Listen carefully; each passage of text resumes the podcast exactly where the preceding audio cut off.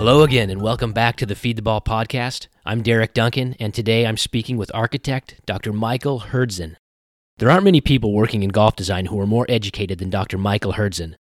His first exposure to golf construction came as a teenager in the 1950s, and he later worked as a superintendent in the 1960s while he began amassing degrees in various aspects of agronomy and design. He continued working regionally in Ohio and the Midwest during the 1970s and through most of the 80s, but it wasn't until the early 1990s that his courses really began to break through into the wider golf consciousness, with the development in particular of two marquee projects in Ontario, Devil's Pulpit and Devil's Paintbrush, built for the creators of the board game Trivial Pursuit. Do you remember that game? You know what? I still play it. When it comes to aesthetics, the golf courses he built with former design partner Dana Fry are second to none. Their composed landscapes are striking, evocative, seductive, and most importantly, eclectic. Whomever he's worked with, Hurdzan is masterful not just at the nuts and bolts of construction, but also at designing in various formats, from organic minimalist presentations to, on the other end of the spectrum, complicated maximalist engineering projects. More crucially, his designs bridge a gap between being visually explosive and strategically captivating. He's not afraid to be bold, to present choices, or put big ominous hazards right in your face. Of course, you know him from Erin Hills, the course he designed in Wisconsin with Fry and Golf Digest editor Ron Whitten that hosted the 2017 U.S. Open. We talk about that, get some scoop on historical golf construction methods, and also hear some fascinating things about his personal background. So settle in or get started on that drive or that workout and enjoy my conversation with Dr. Michael Hurdzan.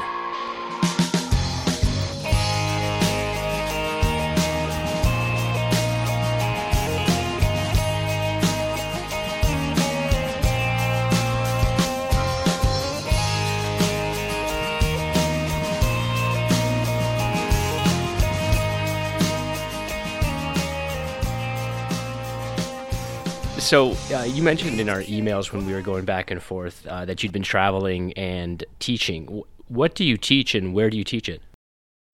Well, for um, I'm actually uh, an adjunct professor at a um, university in Shanghai, uh, Jiao Tong uh, Shanghai University. So for a while, I was going over to China, and I would spend uh, a week and I would teach um, at a master's level. It's sort of an MBA for golf uh, over there. So I would teach golf architecture for two and a half, three days. Um, and then now that with President Xi coming in and golf being um, had the the you know the damper put on it, um, I haven't been over there for a couple of years. But uh, for instance, this year, uh, just what I just got back from was the Golf Course Superintendents Association meeting in San Antonio, where I taught an eight-hour class on uh, common sense improvements and uh, to uh, golf course design, and uh, where people have an existing golf course and how to make some easy changes to make the golf experience better and to reduce cost. Was that was that, that golf was, course owners or superintendents or who attended that? Well, it's interesting. I had uh, two general managers. Um, I had a university professor. Um, I had, um, and then all the rest were superintendents, two golf course builders. So two golf course builders, uh, two GMs, a university professor who was just kind of like that topic, and then the rest were superintendents. We're like 63 or 65 in the class. Mm-hmm. And then I'll do that was the U.S. and then I'll go to Quebec City um, in a, about two weeks or so, and I'll give a couple talks there on golf course remodeling and, and then how the changes or what changes are taking place or trends in golf architecture. And then shortly thereafter, I'll speak to the Club Managers Association in San Francisco um, about very similar things, how they can do more with less. Are your teachings primarily on the agronomic and infrastructural side, or are you teaching them like golf concepts and strategy? Yeah, it, it's concepts, and what I try to teach, um, Derek, is the fact that the relationship between design and maintenance is can't ever be broken, or uh, always has to stay linked, and that uh, you, you need to understand how things are going to be maintained uh, and, and what equipment's going to be used and what grasses and what the problems are before you can in fact design anything in my opinion so that's what i'm talking about if they're getting into a redesign these are the sorts of things that you should be asking of your designer or your builder or whatever is to try to build them so they're easier to maintain. Mm-hmm. Over in China, you're teaching there. Who are your students in China, and what was that experience like for you? Oh, that was pretty interesting. Um, that was um, most the power structure in China in golf is the general manager is the is the all powerful, uh, not the golf pro and certainly not the golf course superintendent, who they think of is really not much higher than the greenkeeper. But the general manager talks directly to the boss. And of course, they're all private clubs over there. There's no public golf course at all. So they're generally a rich guy or a company. Uh, and so the general manager interfaces with the owner. And so he's the man with the power. And um, so in that class, we're generally general managers and um, uh, or owners representatives. And I did have maybe oh, over the years, uh, you know, one or two owners, uh, guys that own golf courses or were getting ready to build golf courses would be in that class. But for the most part, they were general managers.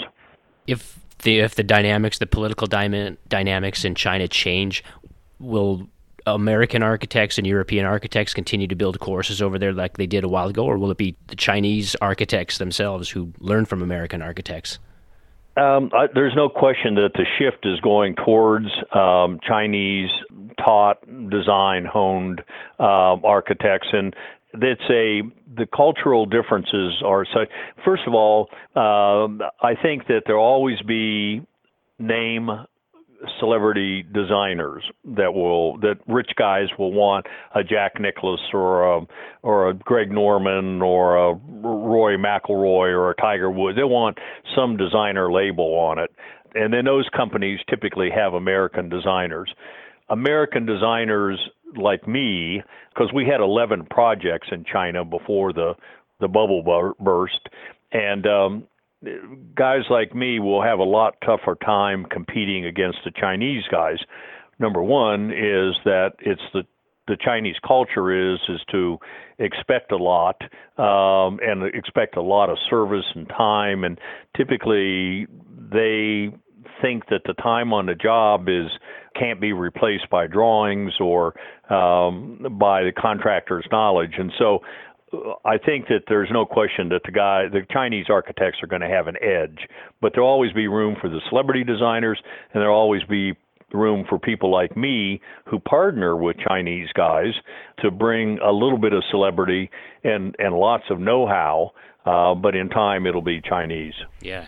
Do you, do you think they'll will there be a range of different architectural styles that we'll see if that day comes, or will everything kind of be this? You know, thinking in Chinese Chinese right now, when you look at the golf courses that are being developed around that area, they're pretty big productions. You don't see a whole lot of you know read react off the land type of architecture. Will we see some of that, or will it be kind of vanity projects for the wealthy Chinese investors? Um, I think that you'll start to see more of the naturalized approach to it.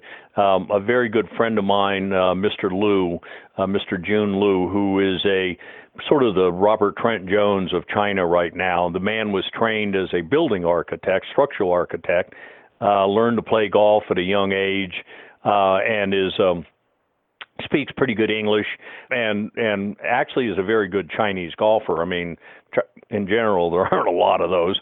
Uh, so Mr. Liu separates himself in that way. Well, Mr. Liu and I've tried to partner on several projects, and the reason for that is is that he ap- appreciates our environmental approach to things.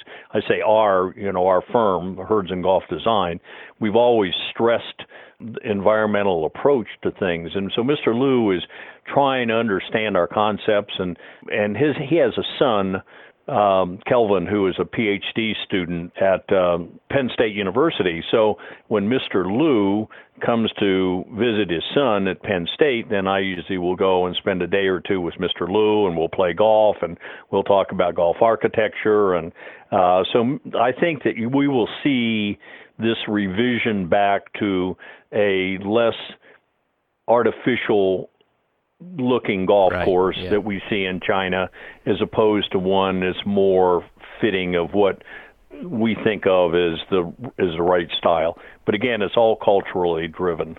Okay. So you're the right guy to ask this question given all of your your education and background. By the way, what did you what is your doctorate in? Uh, plant physiology.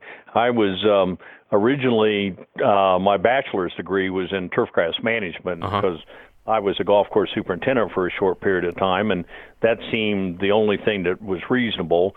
And so then that was my bachelor's, and my master's was plant and soil science, and the PhD was in plant physiology.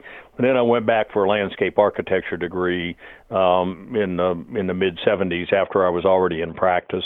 Yeah, so that's that's pretty substantial. You've got all the bases covered. You're also a, a yeah. published author. You've written several books. One of them, them is uh, about design, construction, and renovation. It's a book that I used to pick up it when I was at like Barnes and Noble and thumb through it and look at it. I never bought it. It was it looked pretty technical.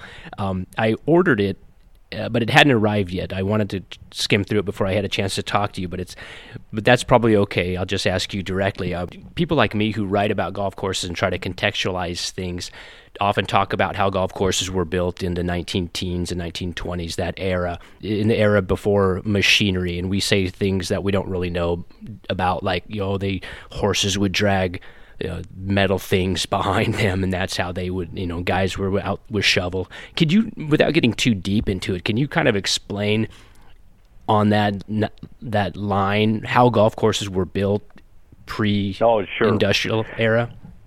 Yes, and you know, and let me tell you the source of that. Um, of course, I didn't live in the 20s, uh, but um, I've didn't? spoken to people who did, and uh, and and did build golf courses. Right. And it was a much more science to it than you ever thought. And uh, one of the primary people was a uh, guy named Billy Bell, and um, mm-hmm. out in California. The, uh, yeah, out of California. And um, uh, Bill Bell was the son of Bill Bell Sr. Bill Belly, Billy Bell Sr. worked with uh, George Thomas and Alister MacKenzie, mm-hmm. but primarily with George Thomas. Right. So Billy Bell Jr. Um, would hear stories from his dad as well as he would work with his dad, and so so anyway, Billy Bell tells me about that uh, Mike, he said, you know, you hear people talk about building golf courses with horses and slip scraper. He said, little do they know how it really went. He said, actually, there would sometimes be as many as uh, 40 teams of horses and mules um, and ponies.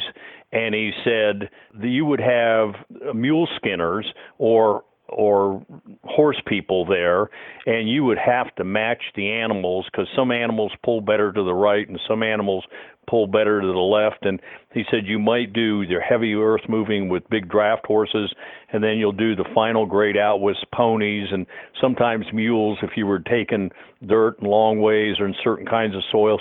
He said there was so much science to uh, or art depending on your point of view. Uh, between, equine art.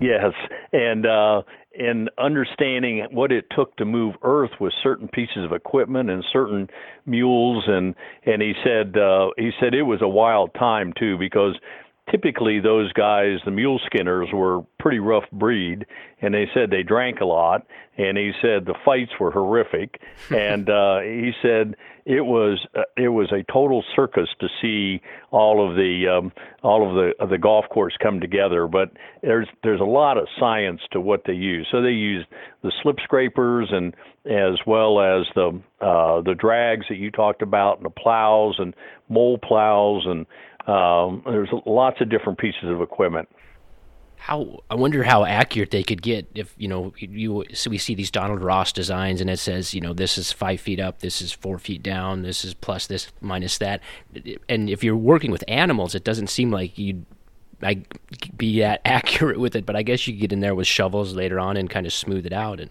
it seemed yeah. to work out okay.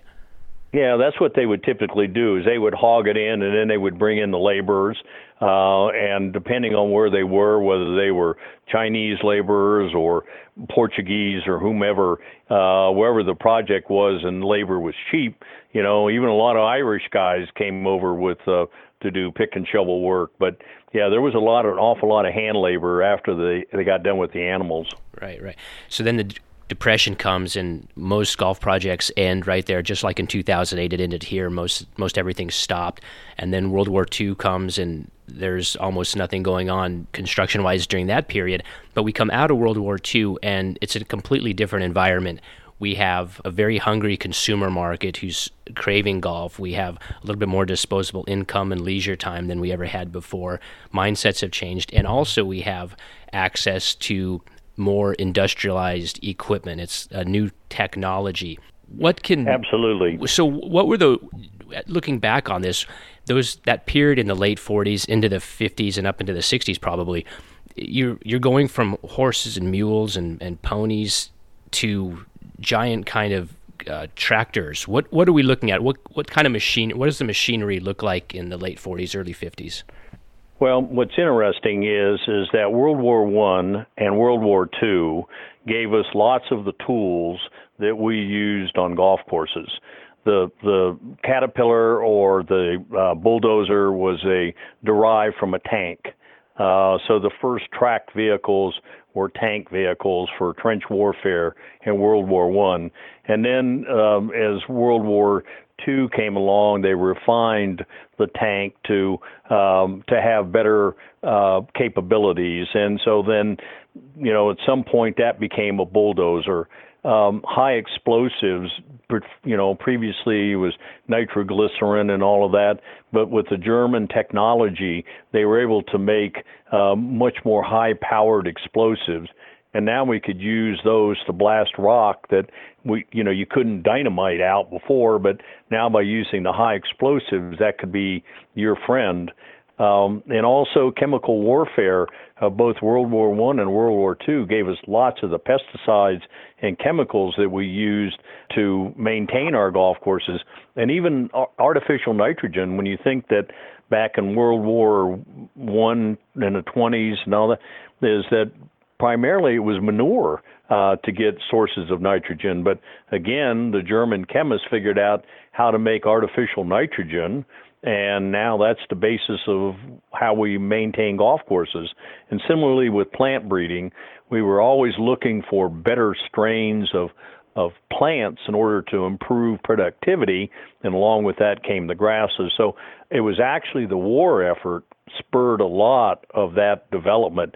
It gave us the tanks, it gave us the high explosives, it gave us the better grasses, it gave us better pesticides, um, and in addition to that, it gave us two other things, Derek, that were important. One was President Eisenhower, uh, General Eisenhower, who became President Eisenhower, who loved the game of golf. So now we sort of have a um, a man who's revered around the world who spends a lot of time on the golf course. Uh, the second thing is there was a plan that not a lot of people know about that was called the 5220 plan. And what that uh, did is for returning GIs, because our industry had pretty well shut down after the war, uh, while they retooled to start making cars and, instead of airplanes and tanks. And this 5220 plan meant that returning GIs got $20 a week for 52 weeks on getting out of the service.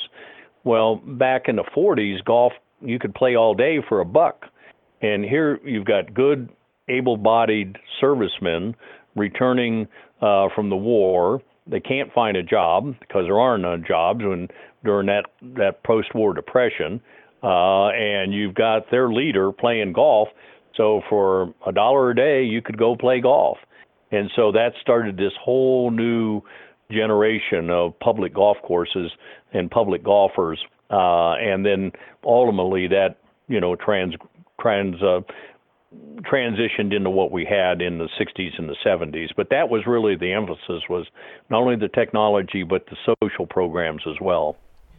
So when uh, when they begin building golf courses again after the war in this period that you're speaking of, what does the equipment look like, and is it the same equipment that you use today, or have we made another jump in technology or in the uh, in the bulldozer tractor division? Well, uh, we've made tremendous strides in improving the equipment, uh, but more importantly was the economy.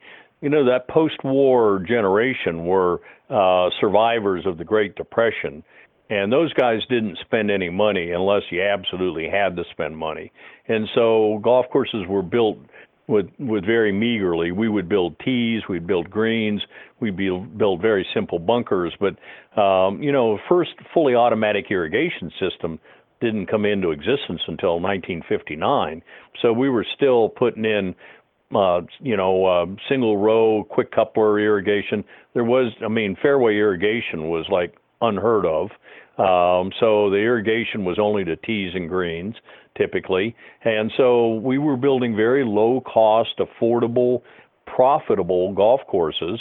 Uh, but then as money came along and people started feeling better about themselves and and um, so we started upping the ante and uh, and now we were irrigating not just tees and greens, but now we're starting to do fairways and starting to do roughs. And and uh, now that we had this technology, we could build golf courses in deserts and mountains and places where golf could never be built before because of the new powerful equipment and our ability to irrigate and pump water and develop new grasses that could grow in those places. Mm-hmm.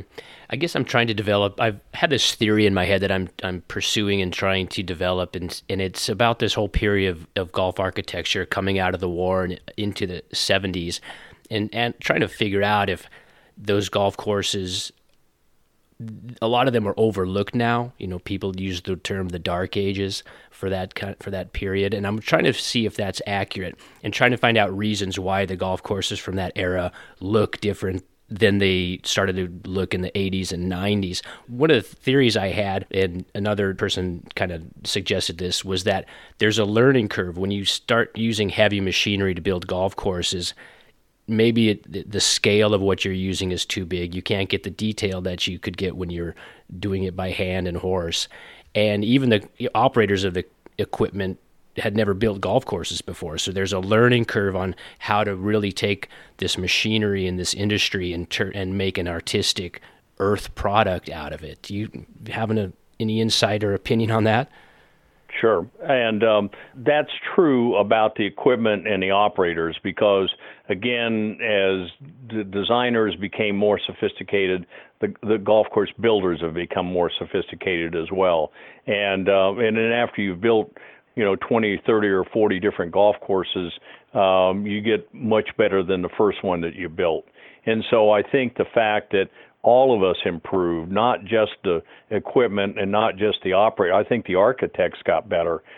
Back in those early days in the 50s and the 60s, and I can remember because uh, the first golf course that um, I visited in construction was 1957. Okay. And um, so I know what those periods in the 50s and the 60s were, and it was purely functional. Mm-hmm. You know, we were what money we had, uh, we spent to build uh, the as as functionally correct golf course as we could. You know, the USGA greens section recommendation for greens construction didn't come until the 60s, early 60s. Mm-hmm. And so back in that period, everybody had their different way of building a root zone, and everybody had a different idea on uh, the principles that would be involved uh, in the golf course construction. So it's it, it's just this refinement is generational uh, as it goes to people getting better at what they do. So uh, I guess the exception would be Robert Trent Jones. At least you know during the '50s, he had you know for that era the biggest budgets that you could imagine for building golf courses. When you but still when you look back on his courses, the course that you've seen from the let's say the 1950s and early 60s, can you tell? Do you see a big difference in, in the style of design and the construction methods than you do uh, looking at modern, more recent golf courses, especially not oh. from not from the 2000s, but like from the 80s and 90s? Absolutely. Uh, matter of fact, there are two Robert Trent Jones senior golf courses that I play um, here in Columbus. Um, the uh, Raymond Memorial Golf Course being one, and it's called Champions now. It used to be called Winding Hollow, and they were products of the 1950s, mm-hmm. and um, and they're they tend to be uh, lots of earth moving. I mean, and and it's concentrated on the tees and greens. Nothing basically in the fairways. The bunkers tend to be uh, just oversized, if you will, a little bit, in the fact that they moved a, a lot more dirt, but they did it by raising it up, which is interesting because I call it the Dick Wilson effect. When you look at the people that Trent Jones was competing against back then, uh, he was competing against Dick Wilson mm-hmm. um, out of Florida, uh, who basically was dealing with flat ground and sand. So in order to make things drain, he had to build things up in the air. Uh, and so that Dick Wilson sort of design is build the greens high up in the air and put the bunkers into the face. He was competing against Robert Bruce Harris out of Chicago, uh, who was a very sophisticated guy, a very, some say almost miserly, but he was taking a very functional approach. Um, and then Stanley Thompson was still doing some things that were a little bit over the top. And then, you know, even Ross up until 47, 48 was doing golf courses. So, you know, Jones was looking at all of those and trying to find his own style. But the golf courses that I see of Jones in the 50s and the 60s tend to have raised greens in almost in that Dick Wilson style, big long runway tees. Now he never Jones never lost the runway tee business, and there's two or three stories I heard why. One is that they were easy to build. In other words, you just draw a, big long rectangle on a map, and you have mm-hmm. a contractor build a long, big long rectangle. But also, they were easy to maintain because you put a mower on it, you mow a big long rectangle. Uh, and it was only later with the Robert Bruce Harris trying to separate tees and different angles of things that that we really started to see that that change. But then as time went on, Jones things tend to become a little more flat, a little more well managed. And also, you know, you had Bob Cupp and Jay Morrish working for Old Man Jones back when, and those guys were pretty squared away. And so when you look at a well, right now, Spyglass Hill, that was Jay Morrish. Mm-hmm. Uh, yeah, Robert Trent Jones' name on it, but that was a Jay Morrish design. Uh, so, y- you know, it isn't just the name on the on the door, uh, but really who were the people behind it and what were the conditions they were under. Right. So you mentioned that you your first exposure to golf was in the was in the 1950s, and then I think it was 1970 that you began uh, working with Jack Kidwell. What did he? And he was a regional guy up in the Ohio Upper Midwest area. What what did you learn from him? You had a long relationship with him. Well, and it was actually that first golf course that I saw built was uh, was Jack Kidwell's golf course. My dad was a teaching pro, and he taught at a golf course that was owned by Jack Kidwell. And so I started out as a shag boy and then a caddy. Uh-huh. And then in 57, I became a greenkeeper when Jack needed help uh, on Jack's golf course. When Jack needed help out in the field, he'd take me with him. And things were always close in, so they were always within an hour drive or so. And so that's the first project I saw was 1957 was him working on a project and and I watched as farm fields and woods became a golf course, and I thought it was the most marvelous thing I've ever seen. And Jack was a very much of a practical guy. Um, he did over a hundred golf courses in in the Ohio area, uh, and most of them were for farmers. Um, that you know would say, "Hey Jack, I'm losing my butt farming. I might as well lose my butt in the golf business." And he'd help them put together, build a golf course, and help them teach them how to operate it and everything else. Right. Yeah. What were you doing during the 60s, during that period up till 1970s when you began a quote unquote career? Well, I uh, through I worked for Jack up until 66. So I got my bachelor's degree in turfgrass management. I was still working as an assistant superintendent and then Jack superintendent um, from about my junior year in college. Jack, I, I mean, I'd been working there for six years or seven years, and golf course maintenance was pretty easy back then. So he just said, "Here, you you do that," and then he got busy doing more golf architecture stuff. So he didn't have to worry about the golf course. He let me do that, and then from there to my PhD, master's PhD, and then I was in the military up until um, the end of the Vietnam War. And so in 72, when actually 73, I got released from active duty. That's when I went back and um, and got a formal partnership with Jack. What what were you during doing? Excuse me. What were you doing during the war? Were you were well, you active, or what? Did you go overseas? Well, yeah, it was kind of interesting. I was commissioned in 1966, and um, I was um, through ROTC, and um, you didn't know what branch you got until you were commissioned. And so I was hoping to get like infantry or uh, artillery or arm or some combat branch. You wanted you wanted and, combat? most, oh God, yeah, I loved it. Were I, I running just, for the border. yeah, you're young and dumb and think you're bulletproof, you know, and and uh, you know, I yeah, I had no problem at all of uh-huh. becoming an infantryman. So which uh, which year, what year was this when you got commissioned? Sixty six. Okay. So the Vietnam War just really starting to heat up then. Yeah. And um, so I went to um, um, and actually when I got commissioned, I got commissioned in the Chemical Corps. And I'm thinking, ah, oh, shit, I don't want to be in a, you know, uh, you know, service support. Um, I wanted to be what, in a. What in is a the chemical unit. corps? What does the chemical corps well. Uh, the chemical corps was was responsible for um, all nuclear weapons, um, all biological weapons, and all chemical weapons. So, agent and my orders, I had two sets of orders to Vietnam, and both of them ended up being canceled. But uh, both sets of orders were to spray jungles uh, with Agent Orange. And so I would be a chemical officer assigned to a unit that would be um, have responsibility for uh, that particular kind of operation. It's called Operation Ranch Hand right. back then. And um, they um, uh, so in the chemical corps we learned about um, poisonous gases, uh, poisonous liquids, um, nerve agents, uh, you know, riot control.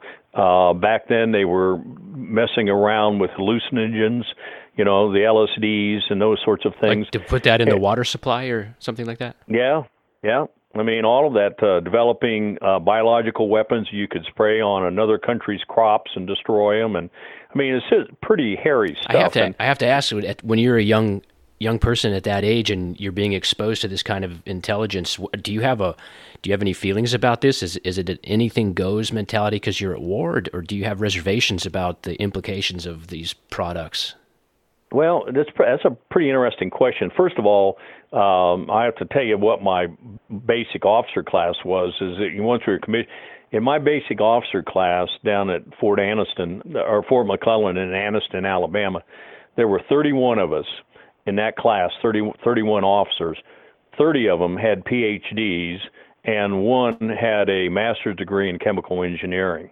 And so you had a bunch of egghead guys in this officer corps in this class. And so we were all kind of cavalier about things. And then the more we learned about the horrors of chemical, biological, and radiological warfare, it sobered us up very, very, very quickly. Mm-hmm. you weren't very cavalier at all. Uh, and, and even now, um, the the whole chemical aspect, you know, it's where what the uh, North Korean uh, uh, president killed his brother using VX, uh, the a nerve agent, mm-hmm. and um, so. I mean those things, and and they yeah. have the largest stockpile of both chemical weapons and biological weapons. I mean, we went after Saddam Hussein because we thought he had chemical weapons, and he probably did uh, they were able to dispose of them. But you know, this chemical, biological, radiological warfare is scary stuff. And uh, so, as a young person, until you learn about it, you know, it's just like, you know, we're going to spray jungles. Big deal. tough. I mean, um, you talk about yeah, how but, the moral side of it, but you know, like about worrying it being in the wrong hands. But it sounds like you know we were we were using it. America was using it too in developing these things. Oh, absolutely, and and it's only because it all started back in World War One, when the Germans introduced uh, chlorine gas. Um, all of a sudden, it was like, my God, this is a game changer, uh, and um, so you, you had to uh, develop those kinds of weapons and defenses. Uh, so, yeah, it was. It's pretty eye opening, and still is. Mm-hmm. You just don't about it. Well, I had two, as I say, two sets of orders of Vietnam, and the only reason that that I didn't go was in 1972, as the war was winding down. Nixon got rid of the Chemical Corps, and he basically said, we were told as officers you could either go in the Ordnance Corps or you could go to any schools in the inventory, and you just have to up your reserve commitment to seven years. Well, I'm thinking, this is great, man. I uh, first of all, I didn't want to be in a chemical corps. Secondly, I could, uh, and I ended up going to special forces uh, school and airborne school and special forces, and then took a seven-year reserve commitment. So, so you I were loved the, every. Did you? Was it the army that you were in? Mm-hmm. So you were a Green Yes. Beret. Yes. Wow. so Yeah. if you'd have been deployed, you'd have probably saw some real shit over there. Yeah, yeah. That um, was um, it, either in the chemical corps or through uh, the special forces. Absolutely. Oh gosh. And um, they it's pretty interesting thing. Then and uh, I end up staying. I end up retiring as a colonel um, after 23 years. So not on active duty, but com- combination of active and reserve. Yeah. So, at what point did your, you know, you you said that when you were young and dumb, you were you wanted an infantry or you know a combat position. At, at what point did your view start to swing to the point you were happy that you were not being uh, deployed? You know that that's a, a really good question, and it was years after the war. Okay. um, after the Vietnam War. And uh, again, I had my reserve commitment, so I had special forces reserve units, and and lots of those guys had two, three, or four tours um, in Vietnam, and um, and those guys were my sergeants and and soldiers, and I started to see the sort of the impact that it had on them, and uh, and we would start to talk about things and and stories, and I'm thinking, you know as much as I hated missing that war, I don't have nightmares. Yeah. Uh, I don't have, you know, guilt feelings. Uh, there's a whole lot of things that, uh, and I think that this last series that that Tom Burns did on Vietnam was just so wonderful because it just detailed out all of those kinds of feelings and and thoughts that people had. And yeah. A lot of people know, who what- you know were of your age and generation didn't want to watch that. It was a little too uncomfortable, I think, or you know Yeah. they just didn't want to see those that stuff again. yeah, Yeah. yeah. So you're so I you're in that. You're in um you were working at that time in you and uh, Jack Kidwell in Columbus. Is that where your office was? Yeah, it still is. So And so when I went after I got out of the army, I came back, and then Jack and I basically worked out of our homes, and then we got an office, and now I'm still in an office that we bought in the early '90s. yeah, it just it just occurred to me that when you at that time period, and you're you're active in the army, uh, and then the the shooting at Kent State happens in 1970. About that same time, you're starting to go to work, and it's just what an hour away from where you were. What were your Yeah, right. did, what were your feelings about that? Uh, You must have. Did you have a, some conflicted feelings, or were you still? Uh, did it anger you that, that there were these war protests happening all over the country? Well, that, uh, you know, I uh, I will sheepishly admit that I was angry that all the war protests were were happening all over the country.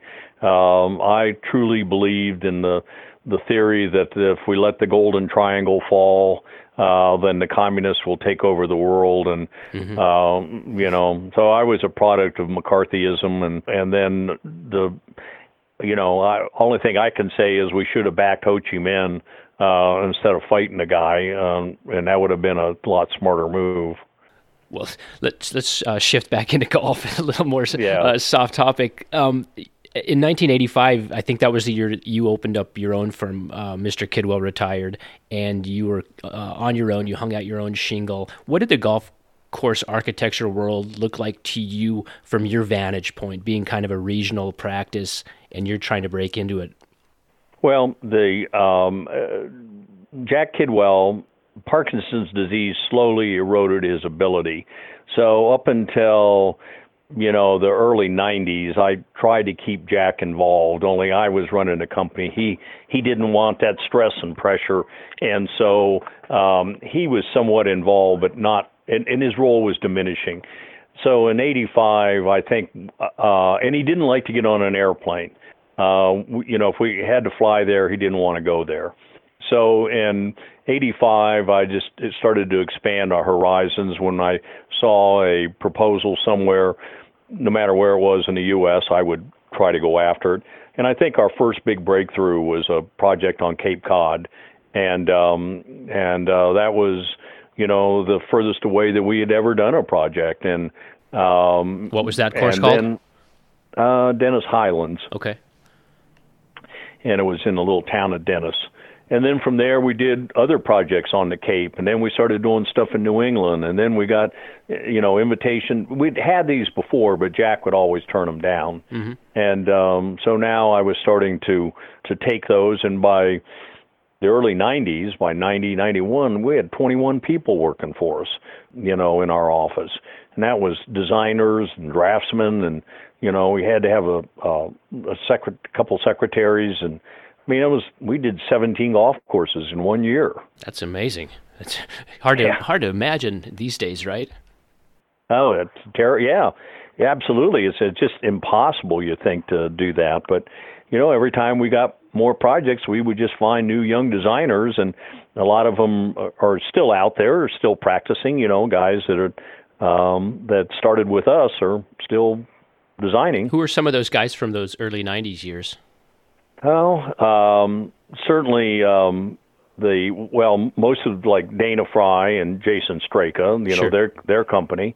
Uh, Bill Kerman um, in Kerman Design, he's still out there. Uh, John Garner uh, went left us and went to work for Nicklaus. Craig Schreiner. Mm-hmm. Uh, there was um, um, Bill Boswell. Okay. Barry Seraphin um, a young lady named Jody Moore who uh, worked for Art Hills for a while and then worked for us, and now she has she had her own company for a while. I think she's just mom now. Just uh, just I don't know. There was yeah. sometime like 20 people or 25 people that may have worked for us that have gone on uh, on on their own. Yeah. So who are the when you was surveyed the field and thought of you know you were competing with other firms for jobs, who are the big names? Fazio's uh, Fazio is actually huge. Nicklaus, the the player, you know Palmer firm. Yeah, we we didn't people didn't perceive us as being in the same tier with those guys. You know, you had Fazio um, and and and Jones Pete. and Nicklaus and Dye um, you know, and there may have been Palmer, uh, maybe a couple. Uh, we weren't ever considered that's let's call that A tier. We weren't ever really considered A tier players. I mean, people would go look at our work. Our work was, and oftentimes better than theirs, but we just didn't have that. We weren't embraced by the press uh, to the level, same level that those guys were. Do you does and, that um, does that mystify you at all? Why that? Yeah. Well, what it did is it firmed up. It it started to firm up in my mind that that look at this is um, a lot of it's smoke and mirrors, and um, and that you really, if you get a good PR guy working for you, you know, it it goes a long ways. I mean, old man Jones knew that. Mm-hmm. Um, you know, when I can't remember the guy that worked for him that was his PR guy that forever and ever. Um, but uh, you know, if you if you can sell, if you can get that sort of thing. Now, Dye, you know, Pete Dye earned his because it was so unique. Uh, his work was this wow. Uh, it was just different. And but you know, a lot of the other guys, I look at it and I go, man, that that's not even as good as ours. Mm-hmm. Uh, but they're getting all the press. You know, and the fact that, as an example, uh, one of my friends and one of my competitors back then that was that you know he was able to fly. He had airplanes and able to pick up raters and he would fly the raters to the job sites. And so i mean when you're going well the golf course architect sending his plane here to pick me up and take me to go rate the golf course. You're not going to rate that golf course poorly you know? And uh so you know Who's, they changed the rules you, on are ratings You gonna, you gonna tell us who that is? no he's still a good friend of mine what is, is he? Is he embarrassed about that? He wouldn't admit to it. No, I mean, no, he wasn't embarrassed at all. I mean, they, they didn't say you couldn't do that. Yeah. You know, and um, and those guys that get the royal treatment, put them up for a day or two. Hey, you want to bring somebody along? You know, it's a you know it's a six passenger plane. You know, so uh, I mean, it was. It, was there anything wrong with it? No, not really. Uh, it got his work noticed, and they got great reviews, and hey, you know what can I Yeah, say? Until they until they change the rules, you got to bend Yep. them if you have to. But yeah. so recently, you've been on a pretty good run. Obviously, Erin Hills was a career-defining uh, project for you. Your uh, redesign of Scioto uh, they're in Columbus, which held the yep. Uh, the Senior Men's Senior Open, in 2016, yep. and uh, last year you also had another major, the Canadian Women's Open at uh, Ottawa Hunt Club. So, it, yes. does it feel like you're starting to, you know, you said before you never thought your firm was maybe an, an A-list firm. I, I don't know. I might disagree with that, but if it felt like that, sure. But now, do you feel like things have changed for you, or at least you're running on a on a top of a cresting wave right now? Um, I think that our work is um, has never changed. I think our work's always been that quality. It just never got the notice of, that it did. Um, I I have people come up to me all the time that said, you know, I played Blackthorn in South Bend, and God, what a great golf course, or you know, uh, Desert Willow in in uh, Palm Desert, California. Those are great golf courses. Uh, you know, but the, our work has always been really high quality. That just people for just didn't notice. And I'll be real honest with you, there are a couple writers, uh, golf writers, that don't like me. I don't know why, uh, hmm. but uh, I I know distinctly they don't like me because I hear people tell the stories, uh, and um, so that that doesn't help you. That's interesting. Well, one one writer who does like you was Ron Whitten. He would help was very involved in Erin Hills project. Yep we can't we can't go any longer without talking just for a second about Erin Hills. At right. what point in that process did you realize that you were building a course that was intended to host a, a U.S. Open? And at that point, did how did it alter the way you were approaching the design of, of Erin Hills? Well, Derek, that was. Uh, we knew that was such a perfect piece of ground that our goal was to build a $50 green fee golf course that would be the poor man's Whistling Straits. And that design really never wavered very much. Um, I, I think that the difference between the golf course we would have produced for 50 bucks uh, as opposed to what held the Open last year is the same, relatively the same golf course. I mean, we've made a few little tweaks and changes, but our, our vision was always to try to find the most perfect golf course that would lay the most gently on that land. And I think that, um, again, if it hadn't been for the Open, no one would have ever heard of Erin Hills, even though it hosted the, the 2011 um, uh, U.S. Amateur and the 2008 uh, Ladies Pub Links. Nobody would have given it a lot of notice. And and so to answer your question, when did things change? Well, certainly when the USGA gave us the ladies pub links tournament or gave Erin Hills the pub links tournament before the golf course was even built, at that point you're going, ooh, we don't dare mess this up because this could be the opening that takes us to the next level. And um, and so the golf course didn't change, but Bob Lang continued to buy more land. He continued to improve the other infrastructure.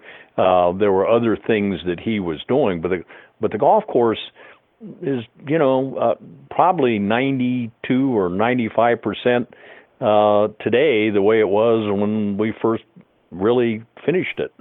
I remember when that course was being built. There was, I guess, because I'm in the business and I you know had my ear to the ground more than the average player, average golfer does. But there was there was some excitement about it. The property, you know, pictures and things that were yep. leaked about the property and the potential and, and the movement and the wild grasses. And of course, this is right happening when this the whole minimalist wave is sweeping architecture. So it seemed to fit right in. So there was a lot of enthusiasm about it. Um, I wish we could. I wish it was still a fifty dollar golf course though. Yes, yeah. It well, it's um, yes, and you know, it's still for being able to play a U.S. Open golf course. It's still cheap. Uh, I mean, if you walk and carry your clubs, I don't know, the green fees are two eighty or three hundred dollars or something. But I mean, and you can go out there and walk and carry your club. You don't have to take a caddy.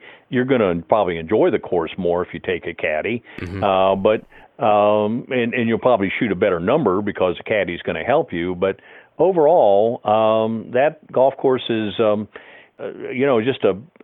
It's pretty rare to be able to play a U.S. Open golf course for that little money. And have you? Do you think there's another U.S. Open in the future of Erin Hills? Uh, I would. I'm almost positive of it. I have no inside information, no word of that. But when you get people like Jordan Spieth and and Dustin Johnson and Rory McIlroy and uh, every you know uh, Thomas, every big name you can think of saying yes, that is a championship golf course, and the USGA was pleased. You know, and the only reason that the number was 16 under was simply because there was it was wet and there was no wind. Right. Uh, you know, the next time they played an open there, that you know maybe plus five would win it. Uh, so yeah, I uh, think you know I it, think most people would like to see take another shot just for that reason alone to see what happens, Yes. how it plays when it intended to play with under the wind. Absolutely, absolutely, and and that's why I think it'll go back. And the infrastructure's there. I mean, the the the parking worked well, the hotel things worked well. Um, I think that everybody that was involved was satisfied with their involvement in it, um, and certainly the people of Wisconsin are some of the nicest people in the world. And uh, that's the one comment that went you heard over and over and over. God, these people are nice around here. When you were a teenager growing up in Columbus or, or a young man, how big of a shadow did Jack Nicklaus cast over that whole golf scene or the whole town? Well, I I was um Jack is only a few years older than I am, and um so we knew about him very very well, and we were jealous. I mean, we were public golf course players with old equipment and all that, and here's Mr. Kid, Mr. Nicklaus from Scioto Country Club, the best club in Columbus, and um, you know uh, he was a rich kid. I mean, you know, uh, but he worked hard at his game and he earned everything. And um, there were a lot of people that rooted against him because just because of his social status. But uh, we admired him for his ability to play, and uh, and then as time went on, uh, and certainly the contributions that he's made to the city of Columbus with building Muirfield Village and uh, and then um, and the country club in Muirfield and and now the contribution that he and Barbara are making to the Children's Hospital is just phenomenal. So, you know, you kind of overlook that when we're young. You're jealous, and then as you get older, you get smarter. Yeah, and you collaborated with him, or I guess I should say, he maybe he collaborated with you a little bit on your uh, renovation or restoration. I'm not sure what you want to call it of of Scioto in preparations for the 2016 U.S. Senior Men's Open. So. I've got to know what was it like to work with Jack Nicklaus. I mean, this is a guy who grew up on that club. He's from Columbus, and he's himself has built what 400 golf courses around the world. Right. Like what Yep. what what what possible kind of collaboration could have worked out between you two? Well, it's pretty interesting because um, his background is as as a player. My background is as a golf course um, uh, superintendent, and so I'm concerned about drainage patterns and traffic patterns, and and uh, how much sand's going to get blasted out of the bunkers, and how many hole locations do we have, and what's the slope of the greens, and uh, and Jack's looking at it. You know, do you bring the second shot in from the right or the left, and uh, all this. So we we had we approached it with sort of two different points of view. He didn't care anything about agronomy, and I certainly can't understand golf at his level of of ball control. And um, but you know when we we got together, there's certain fundamental basics. Um, Jack and I are both pretty affable guys. I mean, we were have been acquaintances through American Society of Golf Course Architects for quite a while. I mean, it was casual. Hey, Jack, how you doing? You know, congratulations on whatever it might be. And uh, but when we worked together, we actually developed a friendship to the point where you know I could call his office and say this is Mike Hurdzan, and you know I'd get through. Uh, and um, and he and Barbara visited our office and golf museum, and um, so it went from sort of an, an acquaintance to to a friendship. I still don't move in his social circles and don't really care to, but um, I think that I think it's a mutual respect. I have a lot more respect for him, and I think he has a lot more respect for me. Did it feel to you like being working on that particular club, you were invading his territory? Um, yeah, I had been consulting with uh, since the mid 70s. Uh, matter of fact, I think the first report I wrote for them was like in 1975. So, he hadn't been around for most of that time. So there was a 20 or 22 year gap where he never even showed up at that club. And so, you know, I was there doing the consulting kinds of things for the golf course. Uh, and actually, I'd done all the bunkers, uh, all the fairway bunkers, the greens bunkers, all of the, the tees, the fairway lines, all the tree removal, tree planting. All of that was done. And then Jack and I worked on the greens together. Um, so, you know, of the total project, he was involved with about that 20%, maybe the most important 20 or 25%. But, you know, actually, he was coming back to the club uh, that I had been spending a fair amount of time at. So, no, I didn't feel like I was invading his territory. Right, right. Uh, do you get? You may not know this, so I don't know why you would, but did you get the feeling when you're working with him the way he, when he ran his own design firm, that he had others that uh, who were dealing with uh, in and out the traffic patterns, the irrigation patterns, and, and he was still even after all these decades really just focused on the strategies of the golf holes. Did you get the feeling that was the way he ran his office? Yes. Yep. Absolutely. Okay. Yeah. I mean, he. Um, I mentioned to him about that and something about to that effect, and he said, "Mike, that's plumbing. I don't do plumbing. Uh, I have people that do plumbing." And I'm thinking, "No, Jack, that's golf architecture." He just called this you a plumber. How we do golf architecture. yeah.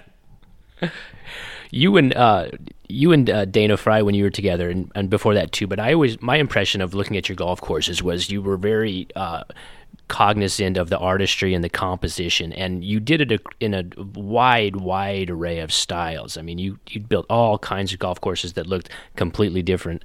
I, I used to get those calendars your office used to send out um, oh, every thanks. year. I, I must have got.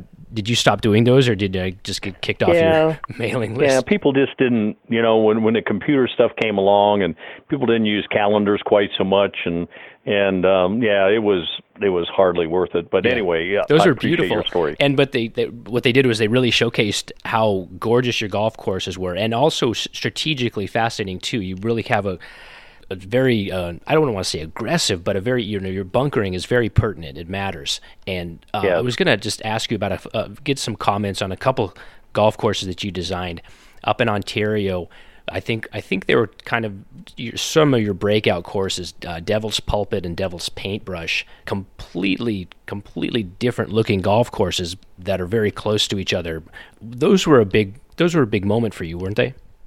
Oh, that was huge. That was the breakout job. Everybody has breakout jobs. You know, for Pete Dye it was Harbor Town, and for Tom Fazio it was Wild Dunes, and for us it was uh, the Devil's Pulpit. Right. Um, and um, and then the paintbrush right on top of it. And so we had two entirely different golf experiences for one membership built within a year or so of, one another.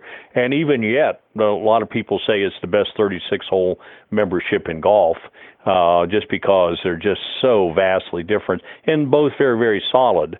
And because they end up playing a skins game up there at the pulpit not long after it was open. And um, they um, and so those were definitely our breakout jobs, and that was in the early '90s. Uh, like I say, we we've been doing good work for quite a while. No one's just noticed it. Well, the, th those were. I mean, if they're so different. The the paintbrush course looks like, uh, um, and I haven't been there, but I'm just looking at pictures and uh, researching it as much as I could. It looks like you know, it looks like a Scottish inspired course with so different, many different lines of play, and there's some double greens and just a, Yep. a variety of, of looks on the ground.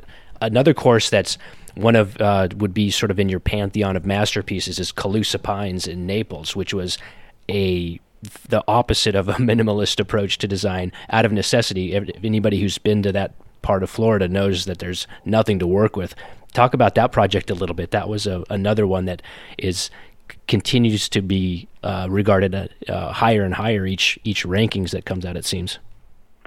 Well, that that project, um, the man who owned that, Gary Chensoff, uh, or was developing it, had bought a large piece of ground and was going to do 36 holes there, an 18-hole country club, which he did build, which is Calusa, and then they were going to build an 18-hole public. But when the when the market went down, he kind of ignored that. But um, when Gary had developed a couple golf courses in Florida with a couple different architects.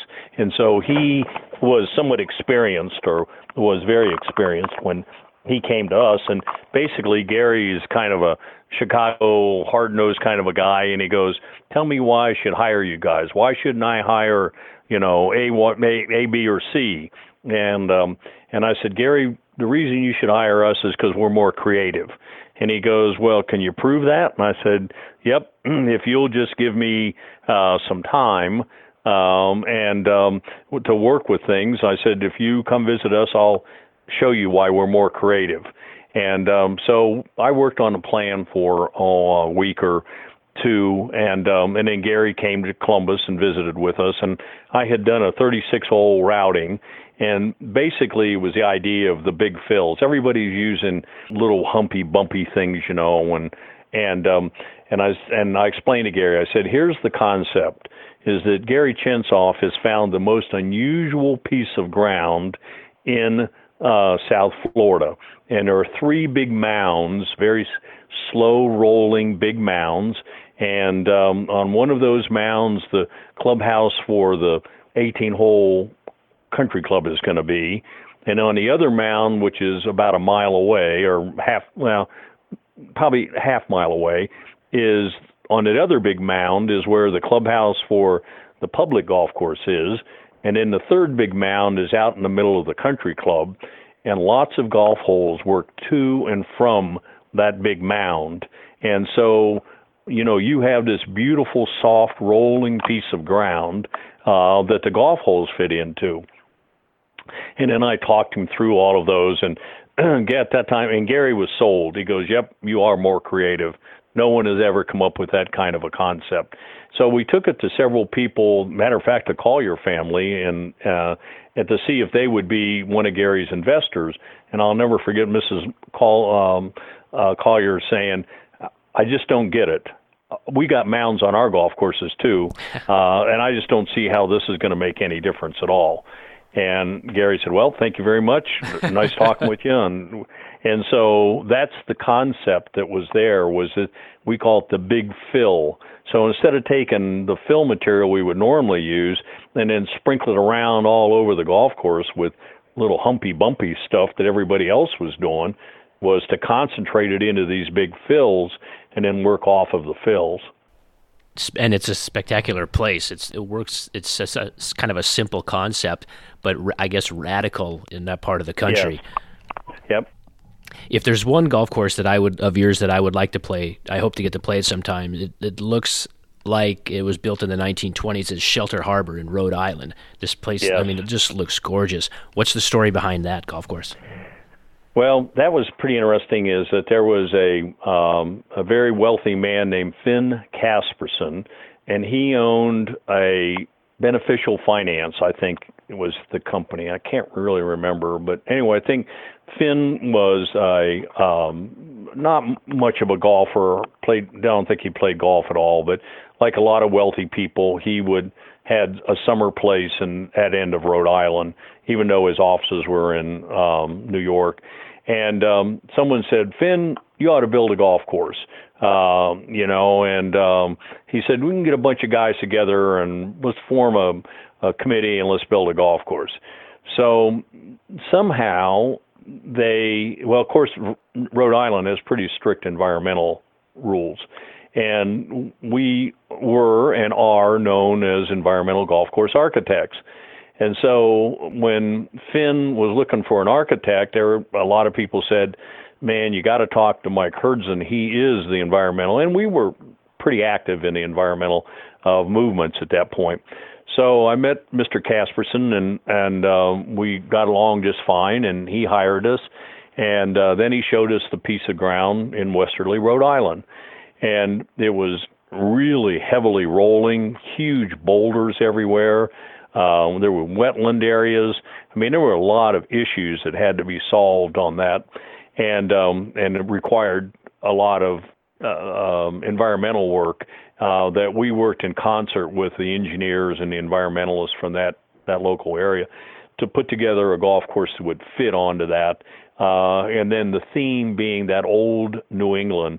Uh, Misquamicut was right there, and Newport, uh, you know, a country club, and so we wanted to try to capture that old New England feel, and so that's how it came about. Yeah, uh, again, it's on my punch list. I've got a. I'm not a not a list checker offer, but that golf course yeah. uh, has me thinking. Um, and one more, and this one I am familiar with. I've been over there a number of times. Um, is Farm Links, which is uh, about an hour mm. south of Birmingham, uh, Birmingham, Alabama. Really interesting right. concept. The Pursell family owns a lot of acreage there, just out in the middle of the country, and they do a lot of turf development. And they have seminars where they'll bring in superintendents from around the country to stay for a few nights on premise, and they'll learn about new uh, turf grasses and fertilizer applications. The Pursell family uh, developed a, a, certain type of slow release fertilizer uh, in the you know 1950s and 60s and 70s, I guess, and now it's really sort of like a laboratory for agronomy. But there's a wonderful, beautiful 18 hole golf course there that, that you designed. Uh, tell us a little bit about that.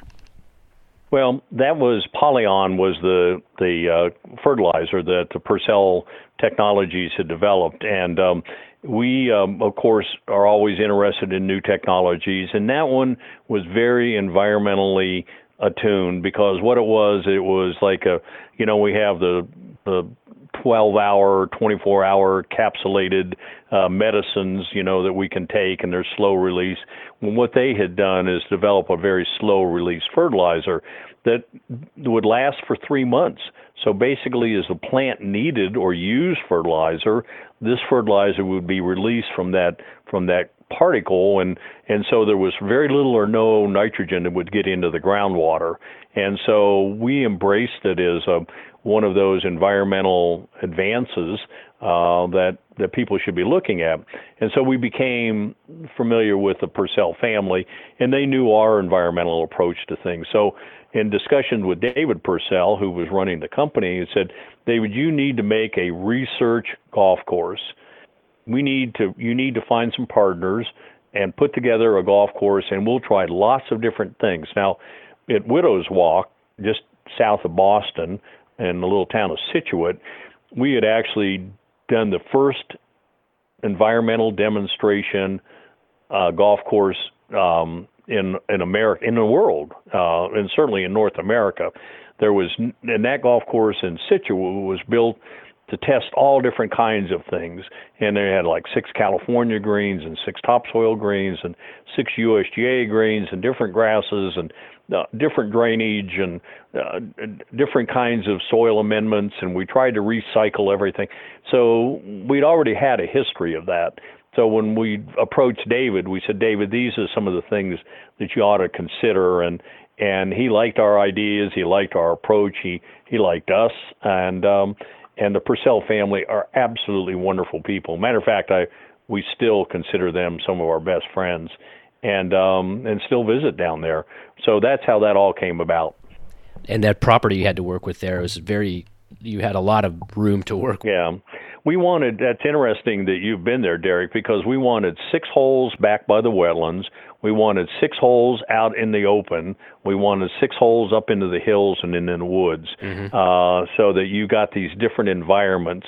And it was a, I don't know, a 600 acre farm or something that the Pursells had, maybe even more than that. But uh, we had all the land in the world that we needed to work with, and so we were able to choose those different microclimates to put the golf course in to try to get different research experiences.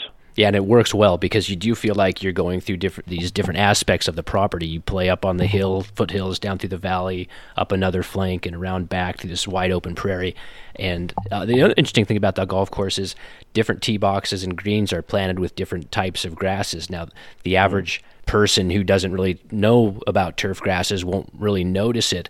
But you know, uh, one tee box might be bent, a certain strain of bent, and uh, one green might be uh, certain new hybrid of Bermuda. So if you pay attention to that, it, it's you know it's a pretty interesting experience to go play around a golf there.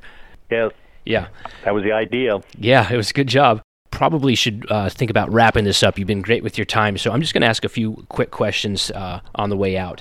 Now you've you I'll do a lot of quick answers. Okay, I'll, uh, you've done a lot of uh, renovation, restoration work of architecture from the early part of the 19th century.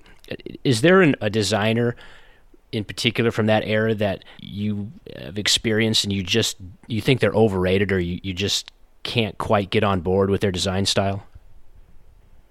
Wow. Um, I thought you were going to go the other way and ask people who uh, I was enamored with. Um, but you, you know, I try to put, I, I can't answer that question for this reason. I try to put the golf course, when I evaluate it, in context of where it is, when it was built and what the social situation was, what were the means available to them. We talked about equipment, you know, uh, construction equipment and grasses and irrigation. So I try to put it in context of of social and um, uh, technological context. And so I can't say that there's anything that that really was negative of those old guys because they were all so uh, practically oriented. Now, a lot of the contemporary designers I could be critical of because I think we use way too much sand and we use way too much irrigation, and uh, I think that uh, so much of the golf courses, uh, a lot of money has been wasted on waterfalls and fluff that uh, really marginally contribute to the golf experience but the old timers just didn't didn't waste much money, and uh, so when I put it in context, I'm I I don't find any negatives. On the positive side, someone like Willie Park Jr. to me is just an absolute total genius. Uh, all of Willie Park's stuff was great. Uh, of course, you can't, you know, Donald Ross is a legend as well as should be, and and old Tom Morris was a genius. Uh, so uh, you know, what about? Know, it's a poor job of answering a no, question. not at all. What What about Willie Park impresses you most? Well, I think his routings were so good, and he used the land so well, and uh, he had um, uh, his bunkering was really built to um, fit the, the the style of play back then. Uh, his greens construction. I mean, the guy was very cerebral in what he did uh, without being able to have a golf course to show you. I, but th- I've never seen one that wasn't anything but stellar. Right, right. Um, I ask this to everybody that I interview now. I'm kind of, I guess I'm building sort of a, a catalog of answers, and they're all over the board.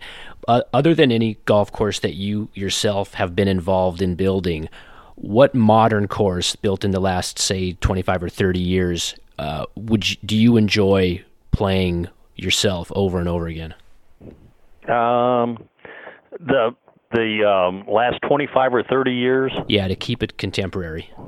Yeah, um, that we didn't design. Correct. Uh, that's pretty good. Pretty good question. I would have to say, wow, I have to think a little bit about that. Um, uh, you know, uh, it, uh, Derek, I I don't know how to answer that because there's I play a lot of golf courses that that um, I enjoy. Certainly, the Ross stuff uh, down at Pinehurst is enjoyable, but that's not contemporary.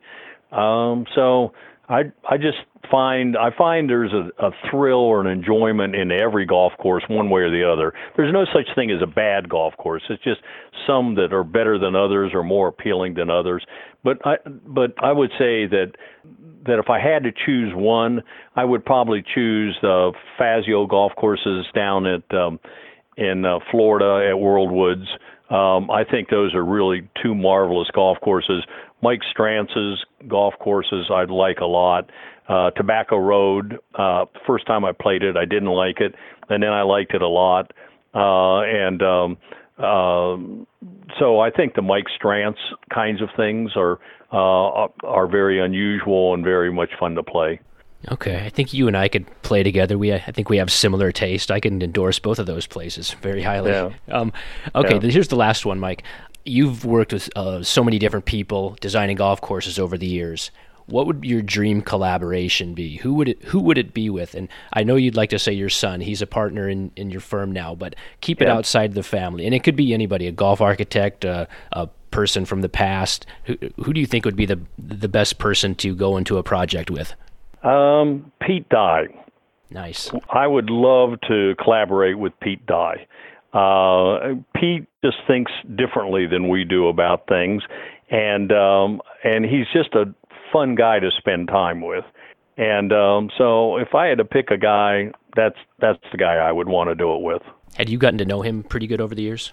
Yeah, matter of fact, him being from Urbana, Ohio, and um, I'd have to say I know Pete and Alice pretty well. I mean, I don't know as well as her own family, but you know, we communicate a good bit, and uh, we are good friends, and um, so yes, I I feel very comfortable. I feel like I know Pete and Alice and and Perry and PB, you know, and and all their wives and kids, and you know, so yeah, I know the Dye family. Yeah, and you could definitely talk plumbing with him. yeah, you could get on board with that. All right, Mike. Uh, I appreciate your time. This was a good conversation. Very, very well done. I, I think we covered a lot of ground, and you shared some good stories with us. It was really good. Thanks. Thank you very much, Derek. Oh, good luck, and uh, let me know when it comes on, and um, I'll take a listen to it. I appreciate that. Thanks again, Mike. Take care. Thank you. Okay, so that was Dr. Michael Hurdzan. I wonder if there are any other doctors or people with doctorates that are practicing golf course architecture, or has it just been him and Alister? I'm sure there are others, I just can't think of them right now. The man is a font of knowledge when it comes to golf, and we didn't really get into this part of it too much. When you talk to somebody for an hour, it goes by fast and you barely scratch the surface of what they know or their experiences. But according to many reports, he has one of the largest private collections of golf, I guess you'd call it memorabilia. He's got a golf museum. He mentioned it briefly uh, in that conversation, but it's uh, it's just an enormous collection of old equipment, hickory clubs, rare books, art, golf manuscripts, photographs, just different types of mem- memorabilia and, and artifacts. Now, when I was looking to research that a little bit, I found a story from Golfdom from a few years ago, and the writer said that uh, Hurdzan had acquired an, an, old rare book, maybe through an auction, um, by Alister MacKenzie, and at the back of the book, nobody knew it, but MacKenzie's uh, sketches and, and, hand drawings of the greens from Augusta National were tucked in there. These sketches that nobody knew existed. Uh, he's got those now. So uh, if you're ever in Columbus, um, maybe look him up, and he might give you a tour of his uh, amazing golf museum. The other thing I thought was interesting in that conversation was his comments on Jack Nicklaus. Speaking of Columbus, um, it was interesting to get Hurdzan's view of what it was like growing up in that era of, of Jack Nicklaus when they were young guys and kind of being on the outside looking through the proverbial gate of the country club to where Nicklaus was and to get that Columbus level view of, of the Nicklaus dynamic. He was a rich kid, Herdzin said. And I think we can all kind of, many of us can relate to that sentiment of, of uh, being on the outside looking in. It was also pertinent when he mentioned that Nicklaus had done so much for the city of Columbus. Nicklaus announced this week that he's stepping away from Nicklaus Design and that aspect of his business empire to focus more on charity work specifically. So it was very timely that uh, Mike Hurdzan uh, brought that up and made us aware of that. So I hope you enjoyed that. I think we're all a little bit smarter after listening to him speak for a while. I know that I am. Thanks, Dr. Hurdzan, for spending some time with me. Please check out feedtheball.com for news on upcoming episodes and other golf related content, including golf course reviews. Follow me on Twitter and Instagram at feedtheball. If you like the show, go on iTunes or Stitcher, give it a rating. You can leave comments on the feedtheball.com website. Be happy to hear uh, your thoughts on the podcast, things you like, things you don't like. You can subscribe to the podcast so you don't miss an episode. As always, I want to thank the Sundogs and Will and Lee Haraway for letting me use their music for the bumpers. Thanks again, everyone, for tuning in. Until next time.